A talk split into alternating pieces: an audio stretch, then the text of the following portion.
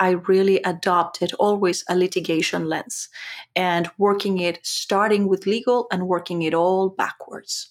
So the ecosystem of risk requires that every department is involved to some extent, right?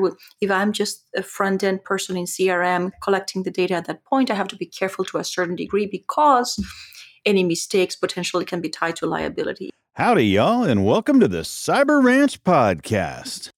That's Paola Saibene, principal at Teknion Data Solutions, former C I S O, C E O, V P of Enterprise Risk Management, Data Privacy Officer, Strategy Officer, C T O, and C I O.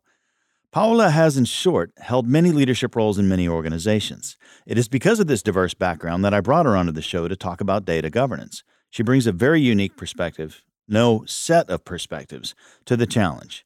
Paola, thank you so much for coming on down to the ranch. Delighted to be here. Thank you. Welcome to the Cyber Ranch Podcast, recorded under the big blue skies of Texas, where one C I S O explores the cybersecurity landscape with the help of friends and experts. Here's your host, Allan Alford. So normally this is the part of the show where I would ask the guests to briefly give me their background in cyber. Um, but I think in the case of this show, what's so interesting is your not cyber background. You've been a C E O and a C T O and a C I O and a C I S O, and, and I really want to hear a little bit about all of that and how you feel like that ties into cyber. Actually, that was only for the last twenty-seven years. So prior to that, I had two other careers. I started in the humanities side, which was very helpful uh, to understand the psychology behind cyber issues, right? And so when I began in technology, I literally started from the bottom, cabling in a data center. Okay. And then with those I S four hundred mainframes and, and coding there as well. So I've, I've worked really almost all levels of operation. And then I moved a few years later into the strategic initiative. Initiatives. I worked for government as well as the private sector and nonprofit and education, which I consider a beast all to itself. and uh, the lenses that I adopted came in to uh, tech already with a bit of a business lens and a humanities lens. I was a psychologist before and a literature professor. So I understood the user, right? Wow. That was my my ticket. I understood the user and the pain they would go through in everything related to tech. And I was able to put that lens on. And as I entered the database administration and networking and security compliance, everything within compliance, in those days, we just bundled up privacy and, and security, et cetera. By the time I made it to the first C T O role, I had the sense that we needed to treat people as customers, that our security controls and practices needed to be such that they had to know the why. Knowing the why from the very beginning led our users to go a long way. Likewise, for these strategic initiatives as a C I O in large places, it wasn't being able to match truly the, the concept of why we're innovating so much with the very bottom line, a day in the life of the end user, and how that would have to be transformed tactically and tangibly for them to be able to say, oh, I get it. I know why you're doing that big thing. The strategy officer, then, uh, so I did all of the very exciting pieces, I think, as far as innovation, and, and innovation was a big one. We, um, you know, we did the, we had the very first government private cloud nineteen years ago. Oh, wow. And it came with the very first one. So people came actually to take pictures from several big companies that were our vendors. And we also, you know, we had virtual desktops in sixty languages also nineteen years ago, so that any one of our soldiers across the world could come in and log in and, and get S Q L training or get data center training or networking training through those virtual desktops. That's awesome. So we did exciting things. And then, of course, that that uh, rubbed off on everything else that happened in my career later. I was I have been a fan of Gartner for a long time. I adopted a lot of their maverick approaches, and that was helpful. But always with a mindset, since I also had to be the security officer, mm-hmm. with a mindset of being obsessed with caring about the people inside the data. Mm-hmm. And uh, from, that's from a privacy perspective, and also the assets of the enterprise, especially working in government. Um, so the multi-lens approach helped a lot by the time I took roles as V P of E R M, Enterprise Risk Management, as well as uh, Data Privacy Officer, because now I could see how shackling it can be to innovation, to operations, to ha- throw extra controls and all of these frameworks at them without blending them ever so well and balancing them to make them feel that they want to adopt it. So in privacy, it was especially useful to have the business and innovation lens as we had to implement G D P R and C C P A, right. et cetera, et cetera. So I've been really blessed. Right. This is, well, this is, this is awesome. You, you've had an amazing career and an amazing journey, and it ties into our conversation today, which is about data governance. And I guess with all that background and all that perspective, and and to your your point you made about, hey, this isn't data, this is information about people, right? Like like that's yeah. so important that we cherish that awareness and, and keep that in the forefront of our mind. But let's talk about the difference between data governance and data management with your model, because yes. I suspect there's a big difference there. Big difference. fifteen years ago, not so much so. In fact, the frameworks that you would see back then were very much integrated.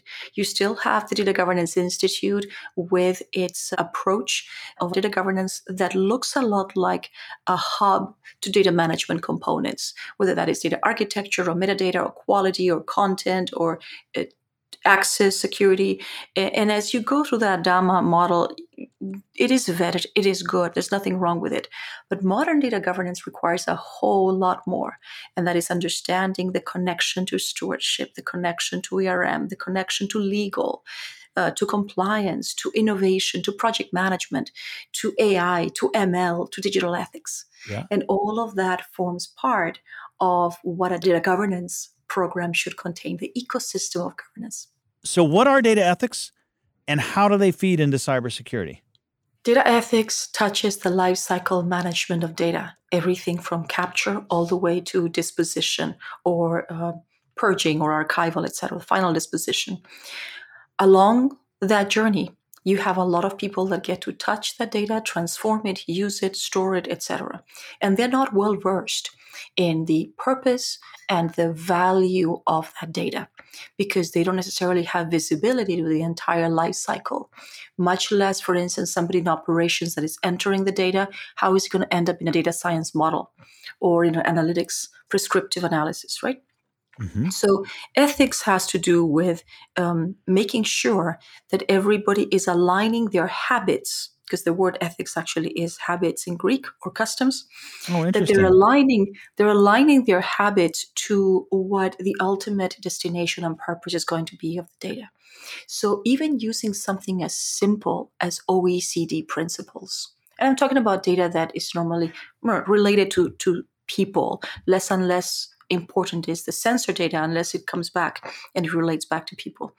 Because what cybersecurity then has the power to do, which cannot do without understanding the value of the data, is cyber uh, will try to cover too much, will try to throw too much investment. Too, it's too expensive to protect the data in a way that they deem according to the classification they see that it needs. Mm-hmm. Whereas what can happen is that with the right subclassification of that data, then cyber can begin to put a risk management approach and check, of course, with the right parties, but maybe have degrees of how much effort they put into protecting those assets.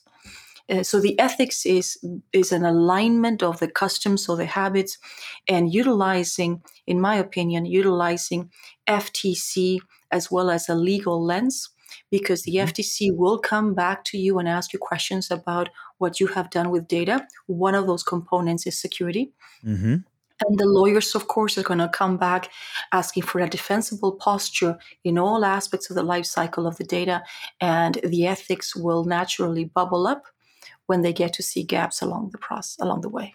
Okay. You bring up a point here that I want to hone in on a little bit, which is the cybersecurity practitioners kind of having like, they start with a classification system and then impose controls based on that. And and it's almost like they're stopping there and missing this whole bigger world of ethics. And to your point, this yeah. whole bigger risk perspective that may not be there simply by way of classification plus controls.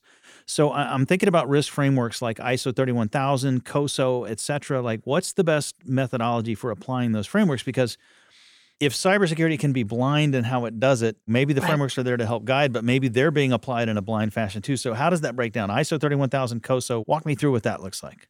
From the board all the way down. So COSO normally is the is a principle-based framework that is used by uh, boards, and then audit picks up from there. They use a version of COSO as well. The I S O thirty-one thousand is one of the more popular uh, risk management frameworks, and it includes everything: operation, finance, strategy, technology, et cetera. But it sets the tone for cybersecurity.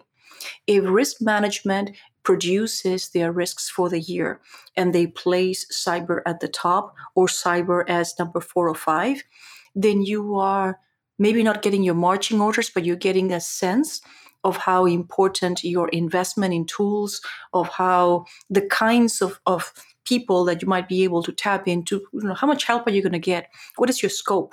Mm-hmm. So an alignment with risk, um, in addition to understanding your position that year for the organization, but an alignment with risk also tells you there might be severe concerns on the financial side or them or partnerships uh, that the board is considering. Uh, you can be proactive. And if those partnerships are coming up and they are uh, revealed as high risk by uh, E R M or, or R M, then cybersecurity can begin to prepare mechanisms of mitigating uh, the potential operationalization of that partnership. So it's it's having alignment, alignment, alignment, and feeding up as well, not just receiving orders down, but feeding up into risk uh, and being able to educate them as to what is really happening in business terms and having them calibrate their assessment for the board based on that so that it is one well-aligned report. What normally happens is, in the absence of that, is that risk declares non-cyber, non-technical risks, and there comes cyber on this side and I T declaring theirs. And then now the board hears, okay, I have two big pools of problems. I can only focus on one or one and a half, so something's got to give. Right. And that is not the most intelligent way of approaching it. Yeah, and I've even seen in bigger organizations where the E R M and the cyber risk pools, as you describe them, hit the table and disagree in places. That's right. Where E R M is like, oh, this not this isn't a big risk at all, and cyber comes in going, no, no, no, this is the biggest risk in the world because it's on this unpatched server and da da da da. You and, can't have that. And and, and yeah. now the board doesn't know what they're doing there either. Like, how do how do I possibly respond to contradictory? Never go before the board with contradictory evidence, right? Like, exactly. And and I guess your your strategy here with these framework alignments is is exactly preventing that problem too, right? Control by control. So just the beauty of having controls in all of these frameworks is you can deconstruct them and begin to align them. Just recently, we were helping a client get the I T G, the, the COBIT, as well as I S O uh, thirty-eight five hundred, and just matching it to data governance controls. Right. And see which ones. So a subset now is completely integrated, and you can do the same thing with privacy and with risk, et cetera. So. Uh, I love that. All right, let's get into the more technical details here a little bit. I'm thinking about structured metadata, and I'm thinking about how if we've got this tiered nesting of frameworks and we've got I S O thirty-one thousand here, we've got COSO here, and we've got this alignment, and E R M and cyber are talking to each other now. What is the role of structured metadata in all of that to help to help keep that alignment in place, right? Does, can't that help too? It does. That's at the core of it, because now you can report in unison. So normally metadata is captured in simple terms like definition or format of the data, very, very basic. That is the representational aspect of the data and some semantics. But what is not normally captured that is super useful is the context.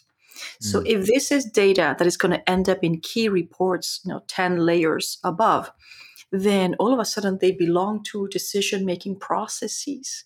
And now the importance of that data, they're mapped to certain risks, they're mapped to certain issues with privacy, with security, with, and that can be just entered into the metadata.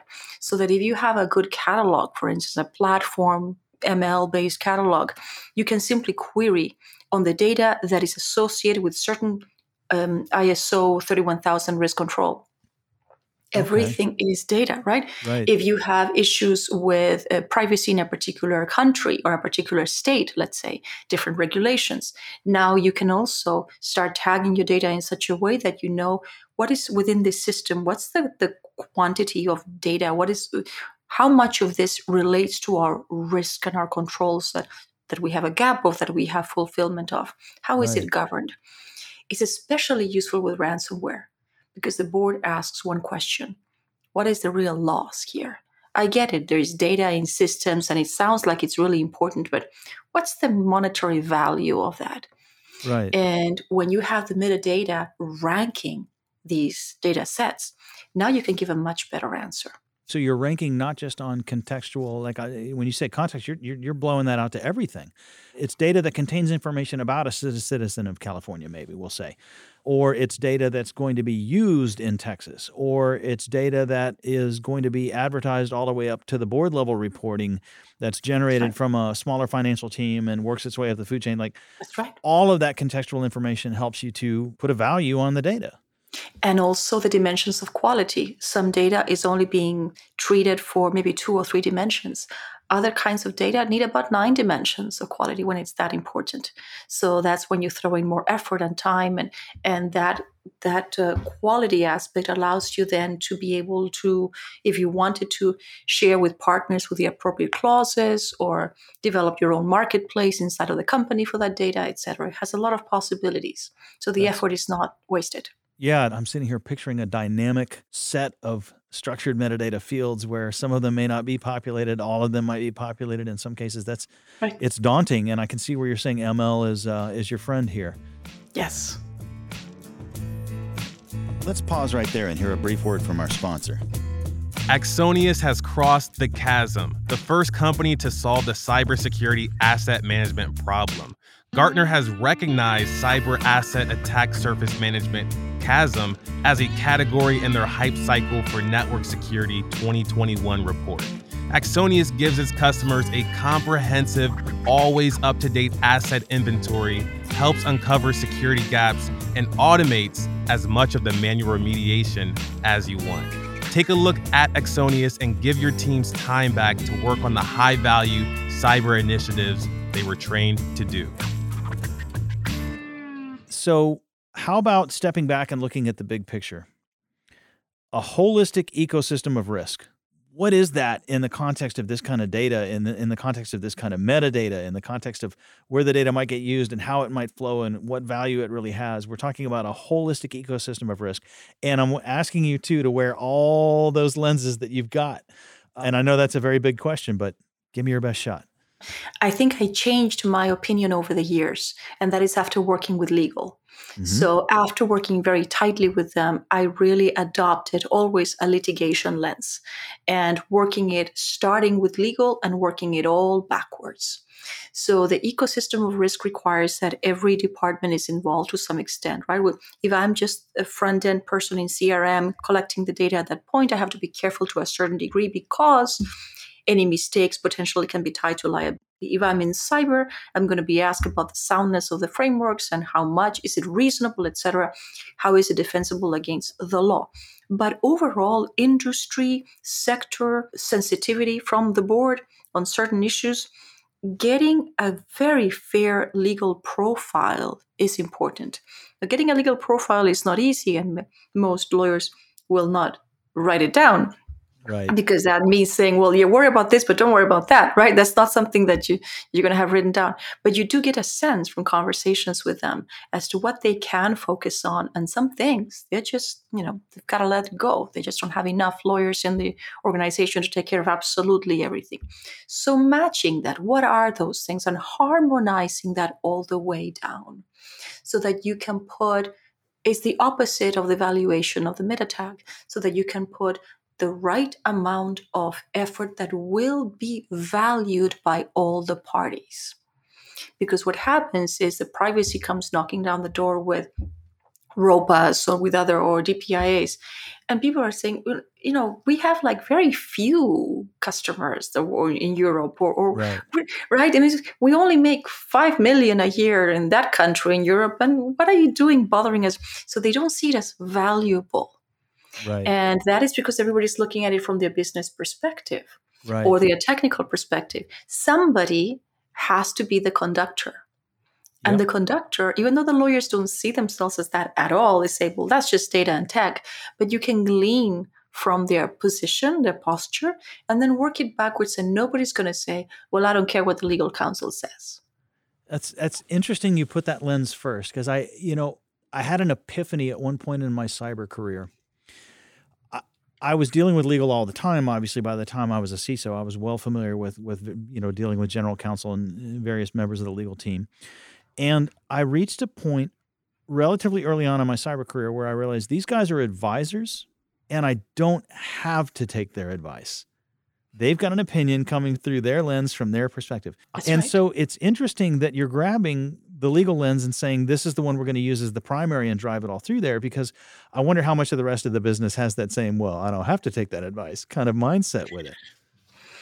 It is true, but I think that they probably hold the biggest hammer out of all. Um, when the legal counsel says something has to be done, I've never been in an organization who said, no, I'm not going to do that. Right. They'll do it reluctantly, but they will. Down. Right? Yeah. yeah. Yeah. I get that. I get that. Okay. So the various C-suite roles then all have, with regards to this whole data governance challenge, they've all got their own pain points, right? Um, walk me through a little bit about C- CEO, C F O, general counsel, you know, C I S O, C I O. Everybody's got their different pain point, and we've got to come up with a solution that solves everyone's pain. So kind of walk me through, like, what are the pain points and how are we solving it with this governance model? Yeah. On the C I O side, I think that visibility definitely for, and the C I O and C T O, all of those shadow I T things mm-hmm. that, that are going on, right? So not just applications, but data in those applications. And how are you going to really have a strategy that is um, not going to be surprised or, or torpedoed uh, a year later or six months later by all these data sets that you had no idea that existed out there because they're not confessing them, declaring. So governance is a way of, and you can, there are many names. You can say data maturity, you can just, you can call it whatever because governance sounds so dry. But through governance and asking all of the right business questions, you can begin to at least create the habit on the part of the users of data at whatever level to come to the same pool and declare and tell the story. So when they come and tell the story about the data, somebody will say, wait, wait, wait, why are you using that data for making these decisions? You're supposed to be using something else. Mm-hmm. Uh, so I think that that was a struggle that that early on it, it was um, attempted to be overcome just in the, in the without tools, and it requires tools. It requires platforms for people to come and social, uh, socialize the data, democratize the data, work in a social collaboration kind of place. As a data privacy officer, you are obsessed with governance comes in with a journey. So you want lineage. Mm-hmm. Lineage is your number one, right? And wow, it's not that easy to get that lineage also without good tools. Right. And lineage also is you have to start having the analysts declare how they're going to use that if it's just obfuscated, right? right? right. If it's not anonymized, oh, we'll just put, we'll just mask it a little bit. Well, that doesn't quite count. You're joining it to thirty other data sets and making decisions on it. And it's crossing borders. So lineage is a big deal. As enterprise risk management officer, I think that the biggest asset that governance can bring is that certainty and assurance that at least a lot of eyes are on it. And mm-hmm. if too few eyes are on the data, then you begin to get a sense that I don't even know if the retention schedule for that is actually valid or being honored, right? Right. It, you don't trust it as much. And then from uh, just from a C E O perspective, from a more holistic package is that integrity, that integrity of the data. What is that level of trust and governance? Yes, policies and procedures, but policies and procedures in place doesn't mean people are following the policies and the procedures in place. They need to really understand. The, the example I always like to give is there's somebody that catches the fish or somebody that goes to the pier and buys the fish fresh, but then you don't know whether it ends up in a vitamin or in fish powder or in a restaurant. Right. Right. So it, there's got to be that that communication back and forth, no matter which role you're in, that tells a story. Oh, this one is just meant for fish powder. You don't have to take care of it that much. But this one is going to end up whole on a plate in a fancy restaurant. So I've got to make sure that the shape and the size and everything is is uh, well done. That's a great metaphor, actually. You've covered it, I think. Um, and we already talked about general counsel, actually, in the earlier question. So I think I think we've we've got a lock on those perspectives. That's really fascinating. So here's where it gets twisty for me, because you you mentioned ethics and talk about the Greek roots of the word and the fact that it's actually habits and behaviors, right? Yes. As we go through this entire data governance and data management and data maturity journey and all these various things that all roll up to, we'll, we'll stick with the word governance. We've been using it so far. As it all rolls up to good data governance, we also have the fact that monetization of data is on the table. Gartner yes. has predicted that sixty-five percent of organizations are going to monetize their data by twenty twenty-three. Now we're talking about ethics and habits on a really big scale. So what's the That's implications right. there? That's right. Huge. So monetization is a word that also covers just... Um, for intrinsic purposes, you can uh, create efficiencies within the organization. That is still under the umbrella of monetization. But a lot of folks are going to data marts and selling data. Individuals are selling their own data in data marts. Uh, with a fascinating, fascinating aspect of uh, data monetization is that I think that there was a, a whole lot more concern about doing this right and having properly governed data, properly curated, uh, quality control on the data. Two, three years ago, what I see today in the data marketplaces is that there are systems that claim that they will do that for you, that will clean it up, that will just do some very basic meta tags, uh, meta tagging on it and formatting, et cetera. There are organizations that, under the name of research, or it's a huge umbrella, or uh, public interest, or public need, public safety. Um, there's a lot of data sharing. Mm-hmm. Maybe they're not exchanging money along the way, but they're definitely sharing aggressively. I don't see a whole lot of care in, just in very simple terms, what are the decisions that are going to be made on the individuals inside of those data sets? How will their lives change as a result of that? It's not just for marketing purposes or to offer you better products, but it could easily end up, it does, in making decisions about how much you can get in certain industries or how far you can go. And that becomes dangerous. So the education a heavy education on the life cycle management and on the purpose limitations and on consent, very basic things, yeah. go far in making people say, hmm, monetization, I'm not quite sure. Right. And if you get a lawyer to become very well-versed in the different buckets of monetization and how um, it deconstructs at a level where uh, they, they're going to need to be responding for this, then also they can put a lot of checks and balances along the way. If they're not brought in at the tail end with assurances that look good on people, but they're brought in through the process.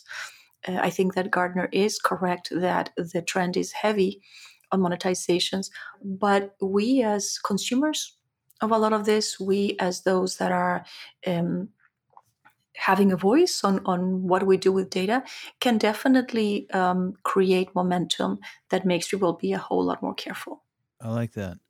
I have one last question I ask every guest on the show, and it's interesting because normally the question is, what have you learned outside of cyber that has helped you in cyber? That's the question. But in your case, I'm sitting here thinking this entire show is stuff you've learned outside of cyber that is helping you in cyber. So hopefully you can, from all of this and all these perspectives, that again, C E O, Chief Privacy Officer, C T O, C I S O, C I O, I'm hoping you can pick your favorite. And you mentioned the legal lens as well. Hopefully somewhere in all of that is your one favorite fact. What did you learn outside of cybersecurity that helps you in cybersecurity? People need to understand why it is important. And they need to have faith that all of that effort is actually going to be helpful. So I learned that telling stories about those that are very affected um, actually inspires people to be careful altruistically over somebody else's records. Mm-hmm. Um, I learned that bringing the world in to uh, the controls and not having them just as controls that get interpreted or get applied and get audited, but having them as, let's follow what happens to people along right.